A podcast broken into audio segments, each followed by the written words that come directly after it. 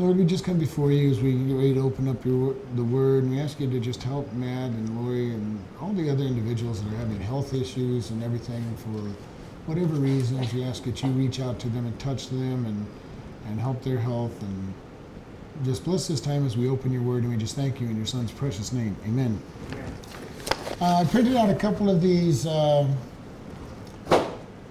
intros to um, Hebrew poetry and the breakdown of the of the Psalms. Uh, we're getting ready to start into the fourth book of the Psalms, which we told you at the beginning. The Psalms is broken down into five separate books, and we're now getting ready to go into book four. And it's most of the uh, next uh, 16 Psalms are about our earthly pilgrimage. So if you've lost one or, or never had one, you can take one. Just help you with the poetry as we look at it. So, all right, Psalm 90. A prayer of Moses, the man of God. Lord, you have been our dwelling place in all generations. Before the mountains were brought forth, wherever you were, you have formed the earth and the world, even from everlasting to everlasting, you are God. You turn men to destruction. You say, Return, you children of men.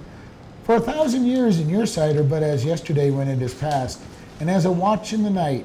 You carry them away as with the flood. You, you are as, as a sleep in the morning. They are like grass which grows up. In the morning it flourishes and grows up. In the evening it is cut down and withers. For we are consumed by your anger, and by your wrath we are troubled. You have set our iniquities before you, our secret sins in the light of your countenance. For all our days are passed away in your wrath. We spend our years as the tale that is that is told. The days of our years are, are threescore and ten, and if by reason of strength they be fourscore, yet is their strength labor and sorrow. For it is soon cut off, and we fly away. Who knows the power of your anger? Even according to your fear, so is your wrath. So teach us to number our days that we may apply our hearts unto wisdom. Return, O Lord, how long and or let it repent you concerning your servants. O satisfy us early with your mercy that we may rejoice and be glad all our days. Make us glad according to the days wherein you have afflicted us and the years wherein we have seen evil. Let your work appear unto your servants and your glory unto your children. And let the beauty of the Lord our God be upon us and establish the work of our hands upon us. Yea, the work of your of our hands establish you it. So this is a psalm of Moses. This is the one psalm that he wrote in the book of Psalms. And so this places it at a, fairly early psalm as far as the rest, rest of them. So this is Moses' prayer, and it says, the man of God. 90.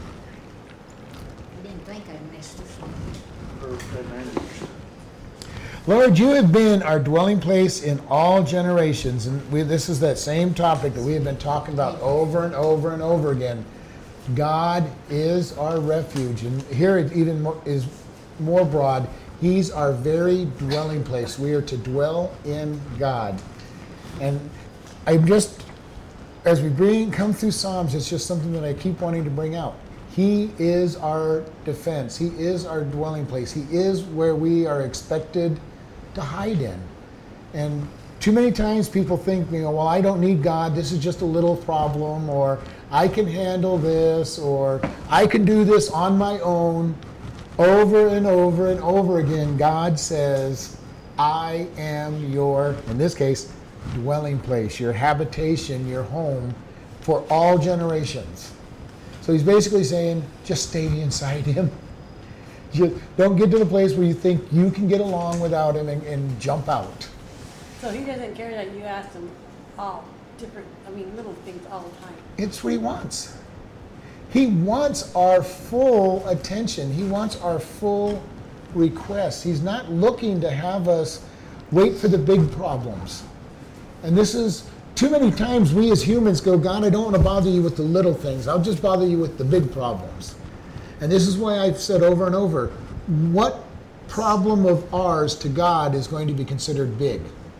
He created the world and the whole universe, nothing in our life is going to seem like a big issue to him. Now, he's going to treat it respectfully, he's going to deal with it, just like we would with our children. When our children came with us with some, some need in their life, we didn't go to them and say, Well, that's just too little, go take care of it yourself. Now, we might train them to be able to handle it on their own, but you know, we didn't push them away and say, "Go away." You know, this is just too small. I, you know, it's too small a problem for me to help help you with. If we're smart parents and loving parents, we help our kids with their issues. And this is the way God is. He's no less loving to us. We go to Him and say, God, I need help. I just can't handle this. And He's not gonna He's not gonna turn us away. He wants us to come to Him. He wants us to hide in Him. He wants us to stay in Him. Not say, well, God, I'll just wait, you know, I'll come to you when I have a big problem. What usually happens to little problems that don't get solved. They become bigger problems.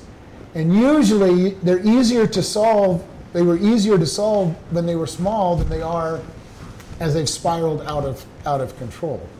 And God is saying, just come to me. Come to me. I love you. I care for you. I'm your shepherd. What does the shepherd do with the sheep?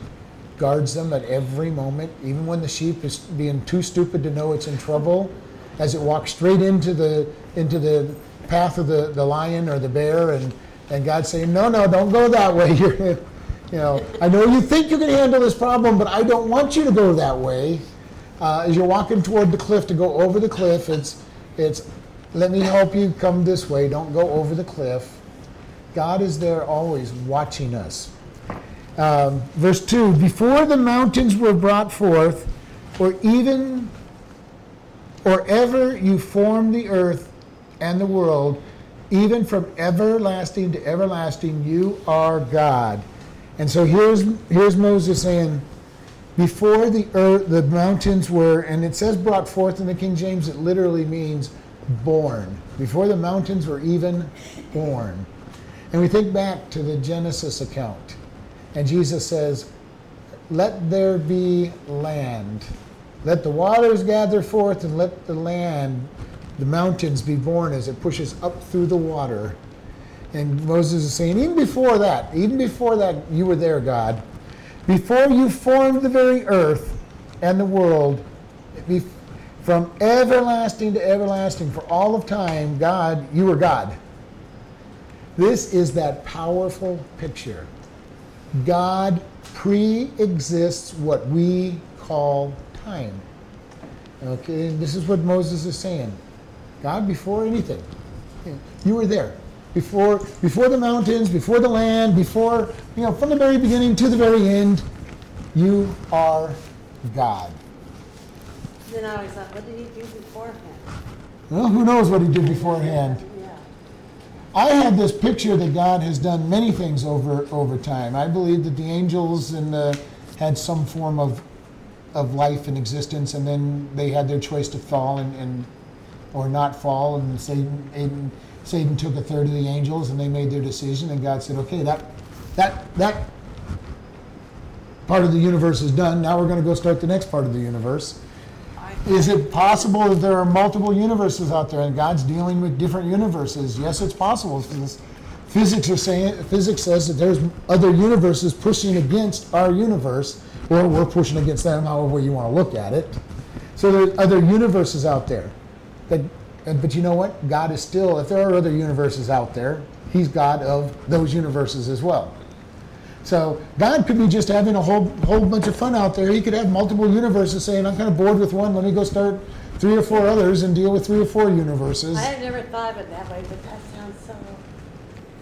I always imagine God creating things. I know. Creating things. This is just our one little universe. He probably has dozens Creating multiple universes. for every day of the week. But this is the point. And when I started reading on physics about multiple universes, I'm going, boy, our God's big. Not only our universe, but he's got other universe, possibly has other universes out there. And he's still the God of those universes. And well, how are they different? What, what is he doing in those universes? They'd be totally different. You know, he could have a universe out there that never fell into sin. Yeah, that has a whole perfect, perfect environment still. Who knows what he's got out there? He's just out there creating universes. And So Moses is here saying, you know, God, you encompass everything there is, all of time. And this is the other thing the whole idea of time. Do you realize that time was created for man? The time we have on this world is created for man. And we're going to get down into this a little later as we get into, the, into this, how God sees our time compared to the way we see time. It says, verse 3 For you turn you turn man to destruction and, and say, Return, you children of men. And this idea of destruction is dust. God, you return men to dust, and you say, Return, you children of men, of Adam, is what it literally says. So God says, You're going to return back to the dust you came from. And Moses understood that. We're, we have a life, we get done with our life, and we return back to dust. From dust we came, from dust you will return, according to God when He judges judged man. And but again, this whole psalm is about the brevity of life, how short life is when compared to God and eternity. And this is something He's saying. God says, you know, man, you're going to return to dust. Verse 4 For a thousand years in your sight is but as yesterday when it is past, or as a watch in the night this whole idea. Moses is saying, God, a thousand years is just like it was yesterday. And if that wasn't enough, he goes, a watch in the night, four hours, is also like a thousand years to God. He's really just showing how God looks at it and says, this is a very short time. Our time was made for us as humans. What is it to God? Just a blink of the eye. Our entire, the entire length that the earth's going to exist in God's mind and from His perspective in eternity might be just a couple seconds. You know, I was talking with a friend of mine one time and we were talking about is it possible that everybody who dies on earth ends their seven at about the same moment mm-hmm. because of the difference of our time frames? So everybody who's ever, we've always talked about, you know, so and so will be there to meet us when we when we die.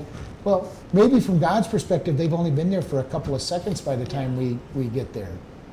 That Adam and Eve just died by heaven's time frame is a second or two ago, and by the time we get to the end of this, it's only going to be a minute and a half or something. And everybody all ends up at heaven at about the same time. Yeah. This is kind of a bizarre thought, but it is a very distinct possibility because of the difference in the way the time runs. We know that there's time in heaven because we're told that the tree of life in heaven and the new heaven and earth will give forth different fruits each month. Yeah. So we know there's some form of time because usually we've always heard that, well, there's no time in heaven, time ceases to, ceases to exist.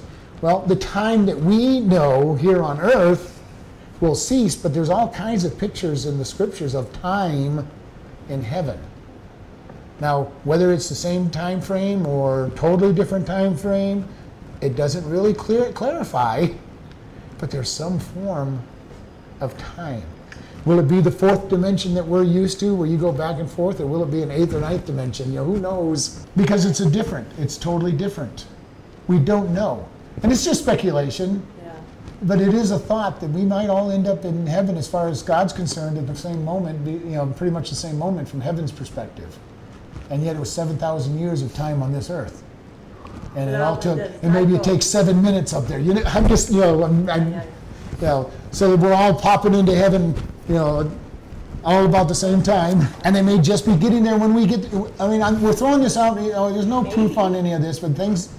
The key to this is, with a totally different time running in heaven, we don't know exactly what's happening there or when or how we're going to be spread out, or how we might all be there approximately the same time. Maybe it's a half hour, you know. Uh, but we don't know. And this is the key to this. And we want to be careful when we say things so dogmatically that we say, well, uh, we get to heaven and there's just no time. Well, Bible seems to indicate there's some form of time, so we want to be careful. They were very smart and probably smarter than we were in many cases. Because remember, we've said this over and over, there's nothing new under the sun. Everything that's happened in the, in the past is going to happen again in the, in the future or in the now. It's just the way it is. Everything that's happening now, if God tarries long enough, will cease to happen and happen again.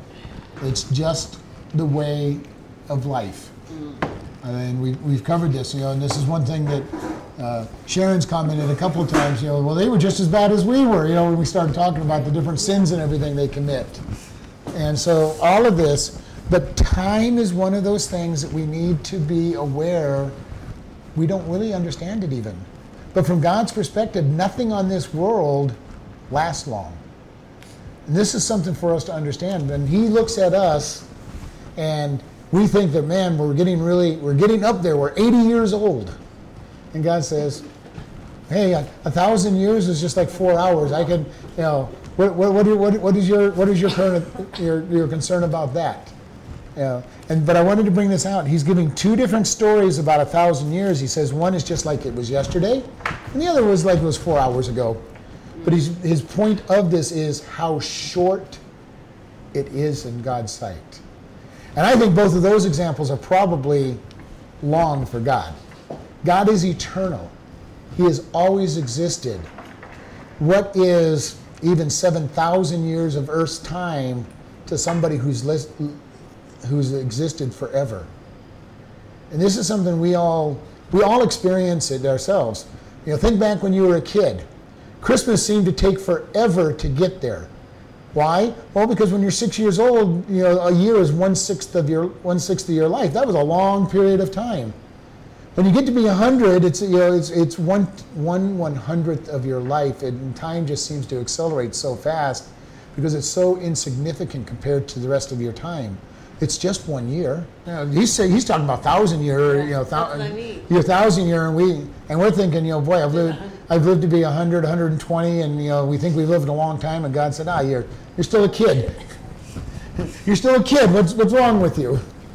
So, but this brevity, and I, I believe that this is probably something that Moses is coming on, you know, later in his life. You know how short life is, and how things seem to go so fast. Verse 5 You carry them away as a flood. They are asleep in the morning. They are like grass which grows up. So this is, he's, you know, he carries you in, as way in the flood. You're, in, you're indulated by a flood. He sends a flood your way, and how fast that fast things happen. If you have ever seen some of the older uh, pictures, I've seen a, an older picture of a dam that broke and how the flood comes running down the hill, and that they didn't have time to even make any plans. It was they were the dam was safe, the dam was broken, and the and the city was underwater, and the town was underwater. How fast that kind of stuff happens. And then he says, as sleep in the morning, when you wake up, it takes a little while for you, you, you cross that transition from being asleep to waking up. Most people just don't have their eyes open up, jump out of bed, and start running. There's usually that. Uh, here he's saying, as sleep that leaves, and you have that moment of in between, and then you're back. But it's still, when sleep leaves you, it's still fairly quick usually if you've had a good night's sleep. Yeah. If you haven't had a good night's sleep, you never feel like waking up. But when you've had a good night's sleep, it is easier to get up in the morning and just sit up and say, "Okay, I'm ready for I'm ready for this day." And as and as grass which grows up. This one is for us in the desert something that is something we really understand. We can have nothing growing out there, or just dead weeds, it looks like, and it rains.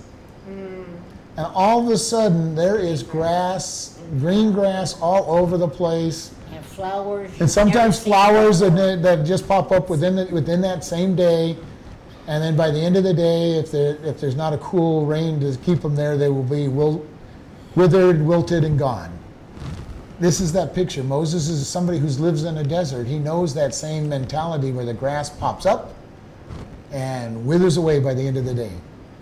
And so here he's saying that it, and in the morning it flourishes, it blossoms, as Loretta said, it gets its flowers and all of that, and it grows up, and in the evening it is cut down and withers. And this is something we're used to. Now, people from the East Coast or places where it's green and all the time, they, they don't really catch the meaning of this verse as much. You know, yeah, your grass might wither a little bit during the daytime, but uh, here in the desert, we know exactly what he's saying. Grass pops up and it gets a little bit of moisture, it blossoms, it, it looks pretty, and usually, oftentimes within 24 hours, no more than a day or two, it's done come and it's gone. It turns all pretty green with all the different color flowers, and the next thing you know, you're back to the gray, brown desert.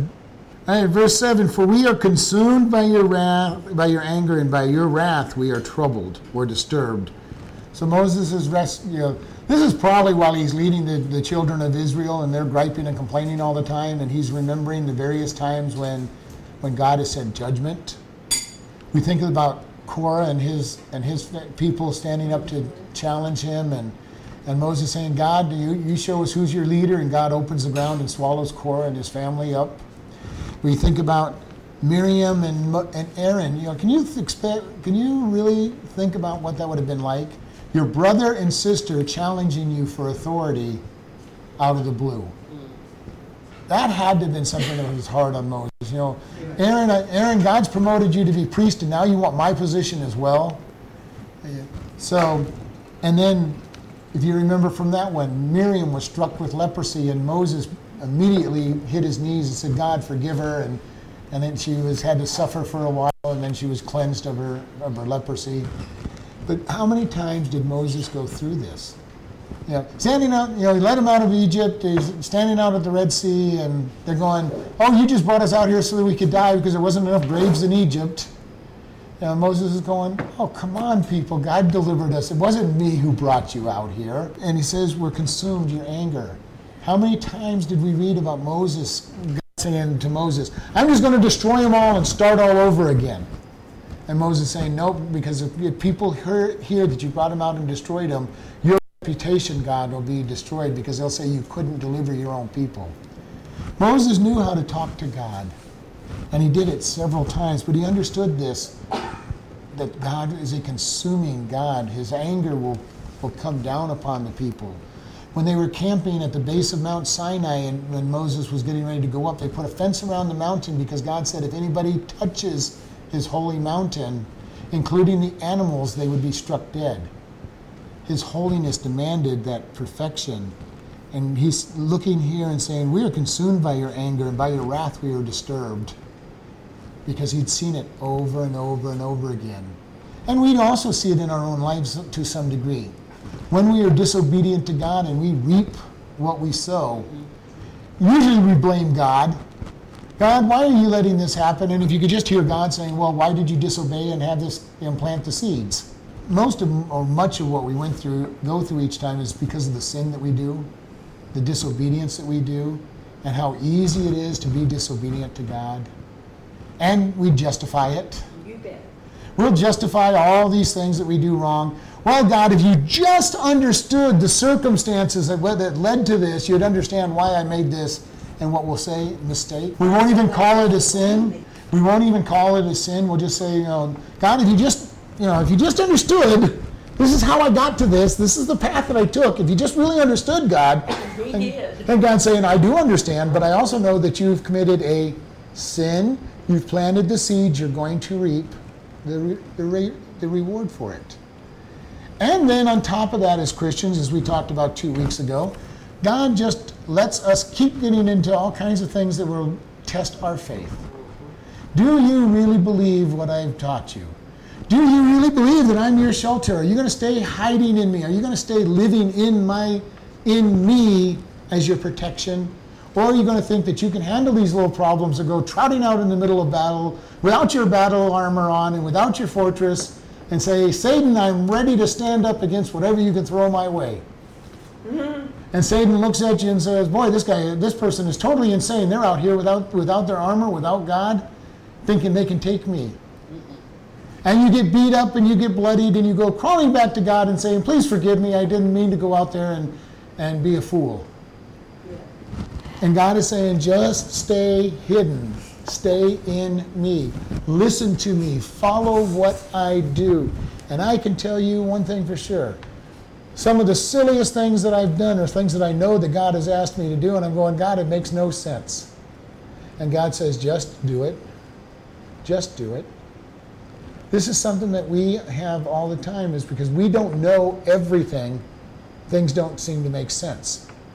Oftentimes in the business world, in the restaurants, I would be doing things that were preparing them for the next special, And I could tell people were going, well, it doesn't make sense. Why are we doing it this way? Well, then we introduce the new special and they go, oh, this is what we're doing it this way for.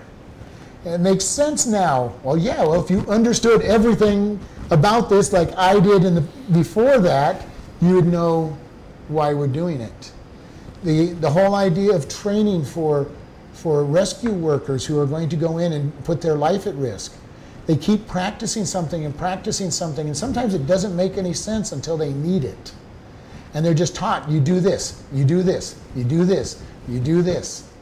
And you get to the place where it just becomes habit and you do it, and one day it saves your life.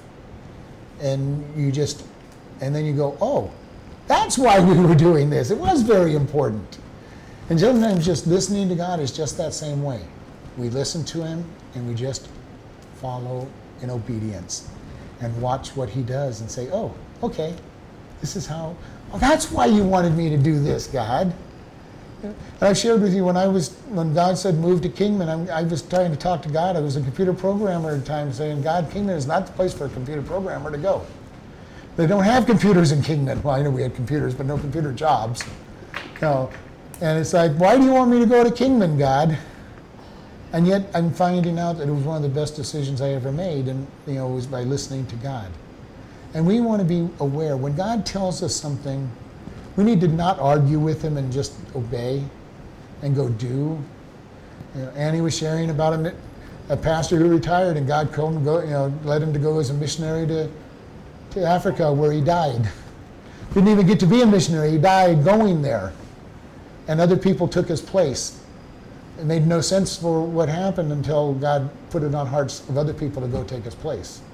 So we never know what God has in store, why He's telling us to do what He's doing. The one thing we do know is that God is in control. And He's also said that precious in His sight is the death of His saints. The thing we look as one of the terrible things happening in this world, for us as His saints, is the greatest thing in the world because we get to go to heaven and be with Him. Yeah. It ends our physical life and starts our real life. And we've got to get to this understanding. This world is not our life. This world is just a training ground. It's a practice to listen for God. And when we leave this, we get to go to our real life, our real life in heaven, where everything is going to be perfect and beyond perfect. You know, whatever we think perfect is, is going to be beyond that. This is the great thing about God. Whatever we think we know about God, multiply it. However big you think God is, multiply it. However strong you think God is, multiply it. Okay? Whatever we think about God, we're thinking too small. Always, no matter what it is. Whatever we think about what heaven's going to be like, just multiply it, uh, blow, blow it, blow it through the up to an infinity amount, and you're still not even going to be close to what it's like. All we know is a world of evil. So for us, a world without evil is going to be Amazing. amazing. A world where nothing decays. You can you can buy your buy your watermelon and grapes and oranges and not worry about them decaying because they're not going to. Verse 8, you you have set our iniquities before you, our secret sins in the light of your countenance.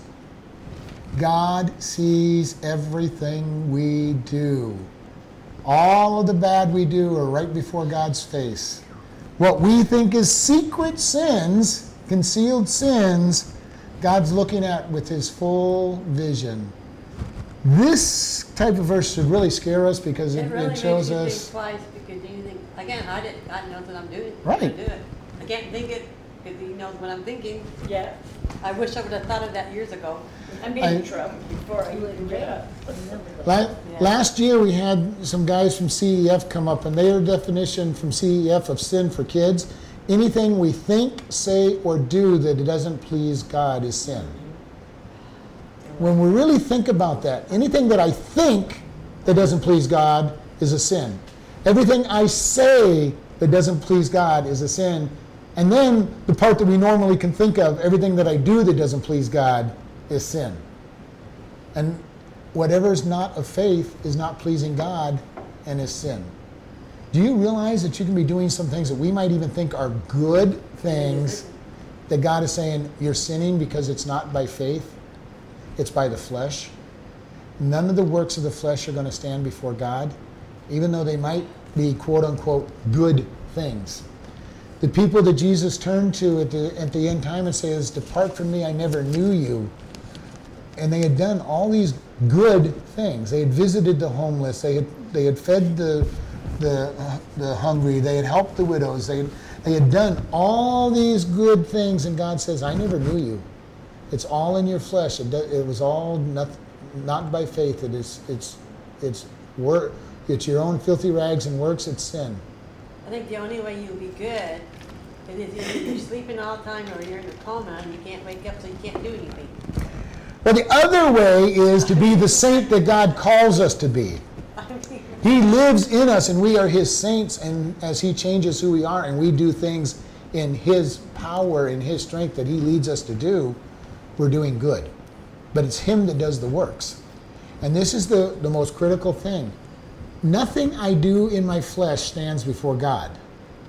It's worthless. Even if it's good by our standards. Okay? It's not sin, it wasn't out to hurt somebody, but because I did it with all the motivations that I have behind me to get rewarded, get the get the pat on the back or make myself look good to others, it had the wrong motivation and it's sin. When it's God who's doing it, it's just reaching out to somebody and saying, I want to show you God's love. I just want you to be touched. And then it becomes God working for us, and He's the only one good. Because remember when Jesus was asked, Good teacher, and what was his answer? Why do you call me good? There's none good but God. He, under, he was teaching a lesson there that, and basically he was teaching it to this scribe Pharisee who thought he was good. Mm. You know, he thought he was being, you know, placating Jesus by saying good teacher, you know, you know, because he's going, I'm good, and I'm just going to make, I'm going to make it sound like you're, I'm humble enough to make you better than me. And Jesus answered to him, Are you calling me God? Because God's the only one good, whiz. which he was, Yes, which he was. It says, uh, verse 9, For all our days are passed away in your wrath. We spend our years as a tale that is told, uh, as a sigh. Basically, just all of our years are just a simple story, simple story. How many times have we realized that the stories, the real story goes on? The story of creation and God goes on through the entire Bible. We, we go through everything about Jesus, Jesus being foretold, everybody's lives pointing to Jesus. He's born, He dies for our sins. We watch Him being spread around the world. We watch the way that we're still part of that same story of sharing the gospel of Christ as we get ready to move toward the climax of Him ruling all of creation, which is the climax of the story that He started back at the beginning. It's kind of amazing when you think about it. There was a line in the lion uh, in, uh, in Tolkien's the, the Lord of the Rings series where Frodo and, and Sam are they're, they're despairing and they start telling each other the stories of the ring. And, and all of a sudden they realize it's all been the same story from the time the ring was created. And we're a part of that story as we're getting ready to destroy the ring. Because all these generations is the same story and we're just part of the same story. We all are part of the same story of God, from his creation of man to the end when we're going to worship him. It's all part of that same story, and each of us have a part of his story. And that's what I love about the word history when you read it that way. It's all his story. It's all about God from beginning to end. All good stories have to follow God's plan. That there has to be the the good person who has to struggle, maybe even suffer to the point of death or near death, and then has victory at the end. And good always has to win. If you've ever read a story where some author or watched a movie where some author decided they were going to violate the good story principles and somehow bad wins, you walk away from that movie knowing that something's not right or from that book and saying, this book just wasn't good. Why? Because instinctively we know good wins. They don't, the, the lost world doesn't want that to be true, but instinctively we know good always has to win in the end for it to be a good story. And, uh, and the other thing that always has to be in, in, a, in a good story is the good guy always has to struggle somewhere, somehow. If the good guy always wins all the way through the entire story, we're left with what kind of story was that? Where was the conflict? Where was the, where was the troubles that we know are part of life? And I, I haven't seen too many movies, but I've seen one or two where good, the good guy always seemed to get everything went their way. And it's like, okay, what, what was the point of this movie? I wasted, or book, what was the point of this book or movie? I wasted time with it because there was no conflict. There was nothing for somebody to overcome. Aren't every one of our lives are that? God puts us in a place where we have to struggle, and the struggle is with Him, and then we win. Or God will win in the long run, one way or the other. Verse 10 says, The days of our years are 70, and if by reason of strength they get there four, uh, 80 years, Yet is there strength and sorrow, for it is soon cut off, and we, and we fly away. God, where most of us will live to be 70, and if by chance we stay strong and, and healthy and you know, by good works and exercise, we live to be 80, he's saying, it's nothing. You're still, you're still going to end, and it's still going to seem like a short time to God. Yeah, and this is, this is him saying, again, the brevity of life, how short life is. And now, all of us, the older we get, the more we realize how short life is. And then, as we get older, we start realizing how close to the end we are. No matter, even though we don't know exactly how old we are going to be when we pass away, we still know after a certain point, you know, when you're young, you expect to live, you expect to live, you know, forever. And, and if you die, if you die young, it's, it's considered a tragedy. But once you cross probably the 50, 60 year mark, it's like, okay, I'm getting, I'm getting, I'm getting closer. I'm getting closer to that point. And, and that shortness and brevity of life starts to really sink in. It's not ah. like I have forever anymore. Well, I remember that there was only two birthdays that ever meant anything to me. Being somebody that didn't drink, 21 meant nothing to me. I cared about 16 because I could finally get my license on and I could get behind the wheel and drive a car and when I was 18 and could vote. Those were the only two birthdays. Beyond that, it's like, okay, just another year has gone by, another year has gone by. But I am now starting to get into that age where it says, wow, I've lived, wanna think about I've it. lived probably more than half of my life. Okay, you get to that place where you say, I've, I've probably gone past half the halfway mark. Okay, God, I'm ready to come home. I'm, I'm, you know, and this for us as Christians is not a bad thing because we look at it and say, all right, God, when do I get to go home? When do I get to go home? When do I get to go home? The lost world gets terrified at this age because it's they have nothing to look forward to. Right. They, they get scared as they get older. For us as Christians, it's like, all right, God, one day closer to going home. One day closer. I don't know. I don't know how many more days I've got, but I'm one day closer to going home. And, and we get that excitement. And there shouldn't be that fear of death for us as Christians because that just means we get to go home. We get to stand before the Father and look in the face of Jesus. And here, here's Moses saying, you know, even if by chance you live to be older, it's still just a short time. It's just, it's ready to fly away. Verse 11 Who knows the power of your anger? Even according to your fear, so is your wrath. And this is again Moses coming to this idea of God's anger. And he'd seen God's anger so many times, and we've been going through the book, the first five books of the Bible, and we've seen God's anger over and over again. And I am so glad that for us in this age, when we're under the age of grace, that God's wrath has really been under wraps for almost 2,000 years now. And it's an amazing thing because we don't really fully understand God's anger the way the Jews did. They were always under the under his thumb and under severe judgment, so severe that many times they were sent into captivity during the judges' days, and then they would repent and come back, and God would deliver them. Then Israel, the northern kingdom, got so evil that God said, Fine, I'm going to send you into captivity. And they went into captivity with the Assyrians. And then Judah followed behind them because of their disobedience and evil. And God put them under captivity for hundreds of years. And since Jesus came, We get to live under grace. But it was longer than 400 years that God let, the, let them stay in captivity, you know, total captivity for God's wrath. And here Moses is saying Moses understood God's wrath. He also understood God's grace. 70 years, 70 years in Babylon, but there was hundreds of years overall of captivity. Because you've also got the Roman times. And you've got thousands of years between 70 AD and the time they went back in 1948. That answers your questions of where I'm getting hundreds of years. Verse 12. So teach us to number our days that we may apply our hearts to wisdom. Teach us, declare, make known to us to number, to count our days, so that we will apply wisdom. That would be good if we did.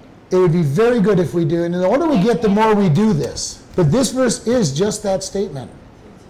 When we're young and think we're going to live forever, we aren't, aren't numbering our days and we, and we do foolish things. Know, the world calls it you're sowing your oats. You're doing you're getting the bad out of your system supposedly, which never is true, but but they like to think of it. You know, you're young. You're young. You're just trying to find your way in life. You know, and God says, count your days. Count your days. Realize that even at that age, they need to be understand. You only have maybe 50 to 60 years left. If you're really, really good, maybe 100 to get to 120.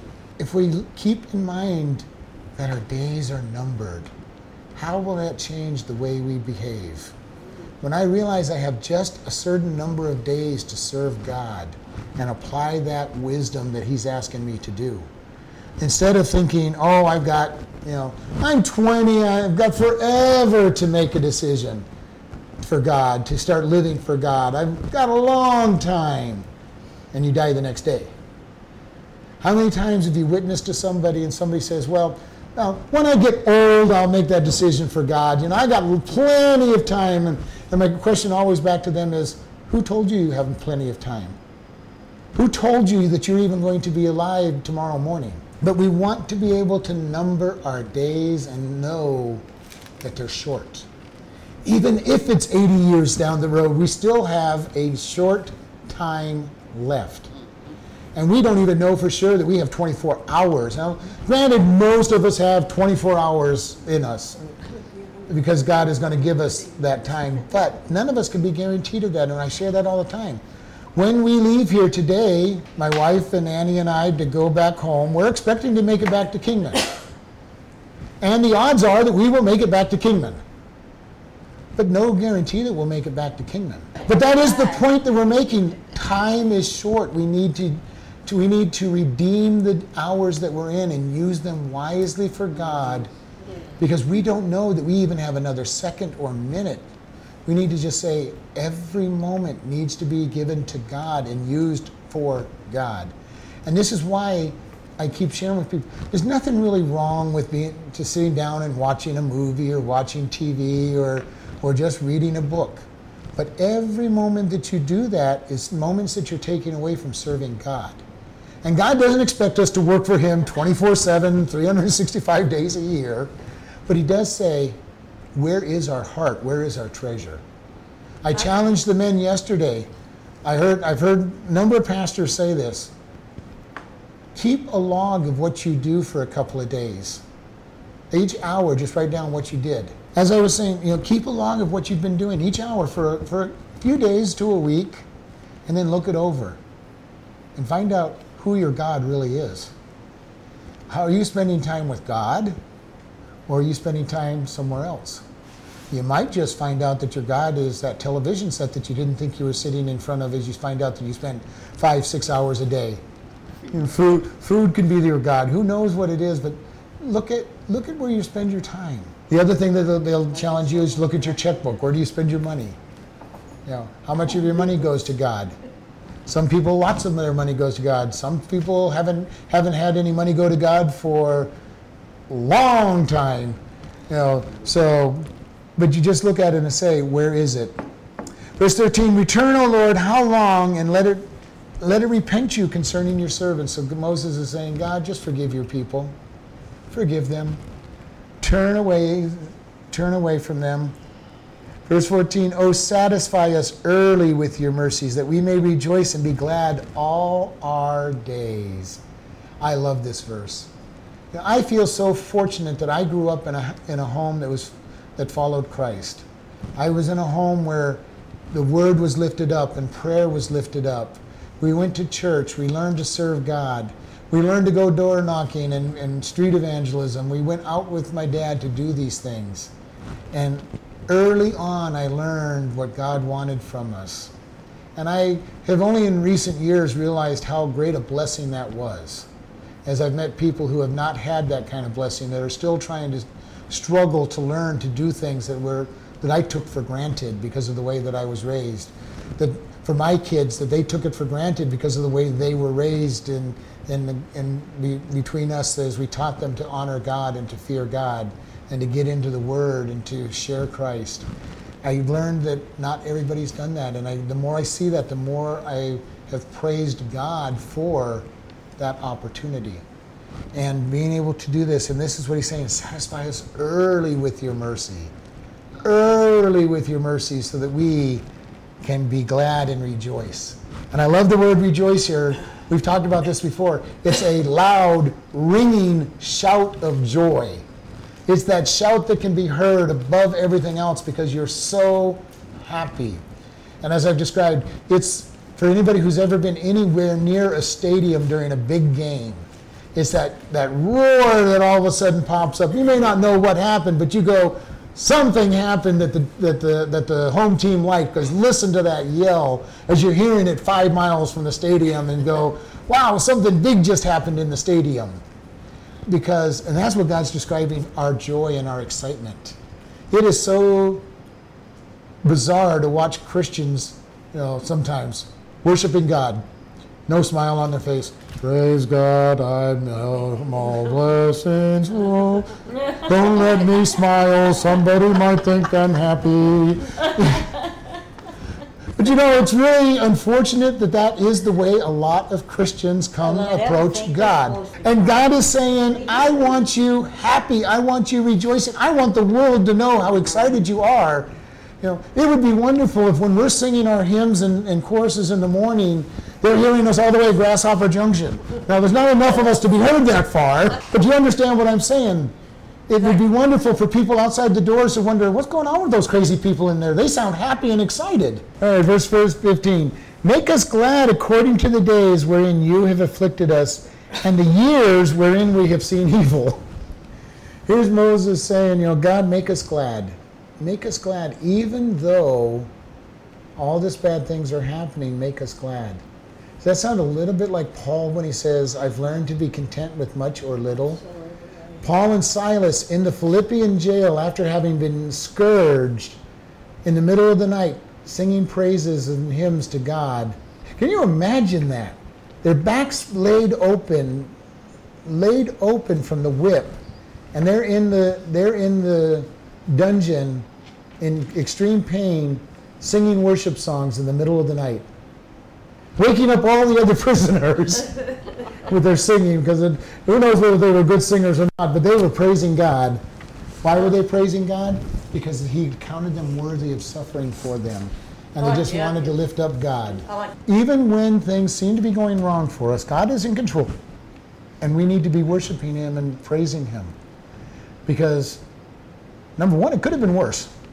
You know, kind of a hard way to look at it, but anything could always be worse than it is. If God was to take his hand off you just a little more than he did, who knows where you would have been? You know, instead of just being sick this week with a slight cold, you might have been in the hospital. You, you might have been in a coma. Who knows what it is? So God is saying, even though we're being afflicted, rejoice. Rejoice. And if we're totally hiding in Him, we're not even noticing what's going on around us anyway because he is our he, the wind and storms are beating on him. And then verse 16 let your work appear unto your servants and your glory to your children. I love this. How many times do we go forward and do something with god and then he shows us all the blessings of having been obedient to him? What's worse is if you go disobedient with him and now he shows you what you could have had. Mm-hmm. Now this is what you should have had, but you chose you chose this path. When we stand before Christ at the bema seat of judgment and he looks for the good things to reward us for, as he burns away all the bad and to look for that. I think part of what he's also going to show us is here's what you get to walk out with. This is what I had for you. This is what I had over here, this great big pile of rewards. No matter how much you're walking out with, there's a great big pile of rewards that we didn't go the right path for. That's why we come out of the Bema seat in tears because we look and say, Oh, I've got this pen. Look at that pile of stuff he had for me over there. If only I had done the things he wanted to do. And we walk out, we walk out rewarded, we walk out with, with our reward, but we also walk out realizing there was so much more. So much more that he had intended to give us. Those of us who are Christians learn that. Yes. Many, many of the unchristians just get more and more bitter because they don't have any joy and any hope. So I would say Christians tend to get less judgmental and more accepting because they realize how, how fleeting everything is. Every little thing that you got is, you've lost so much of it anyway, and you just realize how in, imperfect the physical is. And you So start dwelling on probably the, they have nothing left to, li- to live for because they don't have, they don't have the, the, the promise of heaven. They have nothing to live for because what are you going to do? You're 90, year, you're 80, 90 years old. You're going to start another business and, and go out and make another fortune to lose again. Uh, and, and everything is starting to fall apart. You start realizing all the stuff you've lost, you know, gone through your fingers, and you go, "Wow, so much is come and gone," and it's it, and even when you get it, you find out it has no value. And this is the thing that people find as Christians when we become Christians and we start following God. We've got God, we've got a future. But remember, before you got, knew God and, and you weren't satisfied with God, everything you reached out for and tried to grab hold of, you know, it was either very elusive and you never got it, or even if you did get it, it didn't satisfy. We have so many movie stars and, and singers that think that, well, if I just get to be the, the headliner or the, I get to make this movie where I'm the, I'm the star, I'm going to be happy. And they get there and they find out they're just as depressed as they ever were and they and they get deeper into the drugs deeper in the alcohol deeper into the depression and go well maybe the next big headliner you know the next album will be the one and after a while they just realize no none of this is what is going to satisfy. Why? Because only god can satisfy that that place. And as you get older and you haven't found that satisfaction you get to a place of nothing's going to ever satisfy and they're right nothing will satisfy outside of god. And they have to be willing to humble themselves and turn to God. And this is one of the things that kind of bothers me as we look at a, as a nation and a world that's getting more and more into to drugs and and alcohol to to mesmerize themselves and they're making they're wanting to make all these drugs legal. Why? So that people can try to get into this escape and, and pull away from reality. And the sad thing about it is the problems are still there when you get come down off of the off of the off of that hiding from them the problems are still there and they're usually intensified because there's something else that got added you know if nothing else you wasted your money on getting this you know at the very least you lost your money Yeah. and oftentimes you lost more than that. Because sometimes you do things that you regret that you've done. Sometimes you waste time because you're so out in out in left field that you just lost a day and never knew it, or hours. And all the things that are out there, at the very least, you've lost money. And you're usually money. Many times, money is the issue that drove you to it in the first place. But this whole idea, our time is short. It needs to be lived with God. The last thing we want to do is be hiding from reality for a period of time, chasing whatever, chasing whatever. And it, whatever sin that is that you're chasing after and losing time in reality, and time is short. And we waste so much of it trying to do things that God's not wanting to do. We're going to read our last verse in this psalm. And let the beauty of the Lord our God be upon us and establish the work of our hands upon us. Yea, the work of our hands establish you it. Let the beauty of the Lord rest upon us. The best possible place to ever be is in God's presence, spending time with God. I just can't think of anything I'd rather do than to be in His Word, to sing praises to Him, to be with God's people, and just have God be present. I've said a couple of times, there have been a few times when I've been in worship time and in the very presence of God, and it's like, wow, this is just a little taste of what heaven's going to be like. I don't know if you've ever experienced, I hope you have, where where you're just so into God. There's nobody else there but you and God, and and your song is to God. Your your your all of your attention is on God. You're probably caterwauling at the top of your lungs and, and driving everybody else crazy, but it's just you and God. It's just you and God, and you're enjoying God. And that is just the smallest taste of what it's going to be like when you're in, in God's presence, in heaven, in His presence. His beauty rests upon you. And when He is doing the work through you, the work is established. Good things get done, and you get the reward in heaven, and you hide your treasure in heaven. This is so important. When we are worshiping, whether it's in singing or in study or our own personal study and, singing and worshiping Him, concentrate on God. Make it just you and God, and let nobody else nobody else around you matters. It doesn't even matter what the music is or what the songs are. I have had great worship experiences singing choruses that not all the older people like, and I've had wonderful times singing in the hymns and having the experience that it's just me and God for a period of time. It doesn't really matter because it's my attitude as I come before Him, and I just I come into His presence and I and He just wraps me up in His arms, and says, "We're just going to spend some time together." Mm-hmm. He wraps us up, and you realize that that's the relationship God wants with you. As you come before Him, He's that good parent that just is so happy to see you that they wrap their arms around you and they give you that big hug and saying, I am so glad you're back home and that you have been behaving. And God says, wraps his arms around us and say, We're just going to enjoy being together. This is how important this relationship is. Time is short. We need to stay focused on God. And you know what? Spend as much time as we can with them. I picture Elijah and Enoch who got to be raptured basically to God. They, they walked with God so much. How close did they get to God and spend so much time with God that God finally just said, Well, you're almost here anyway, so why don't you just come on up? Why don't you just come on up? You're spending so much time with me anyway. Let's, let's just make it permanent. Did they just go up like, or did God take them? I mean, I know He took them, but did He just have other hand pick them up, or did they just fly up? We don't know anything about Enoch other than he walked with God and was not. Elijah, we have the testimony of Elisha, who saw him swept up in the in the chariot of fire and taken out of his presence. Uh, so, but we do have this thing. All of us are living in an age where we might not have to die for God. We might just be taken in the rapture and just be grabbed, snatched from this existence into the spiritual.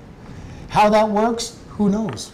God may just say, okay, there goes your physical body, you're now the spirit, walk in the spirit world, and here we are. We could be like Jesus or Elijah and be lifted up, and everybody's watching us. Where are you all going? It could be an instantaneous in the twinkling of an eye. We don't fully know anything about it other than there's going to be a day when God's going to take his church from this world.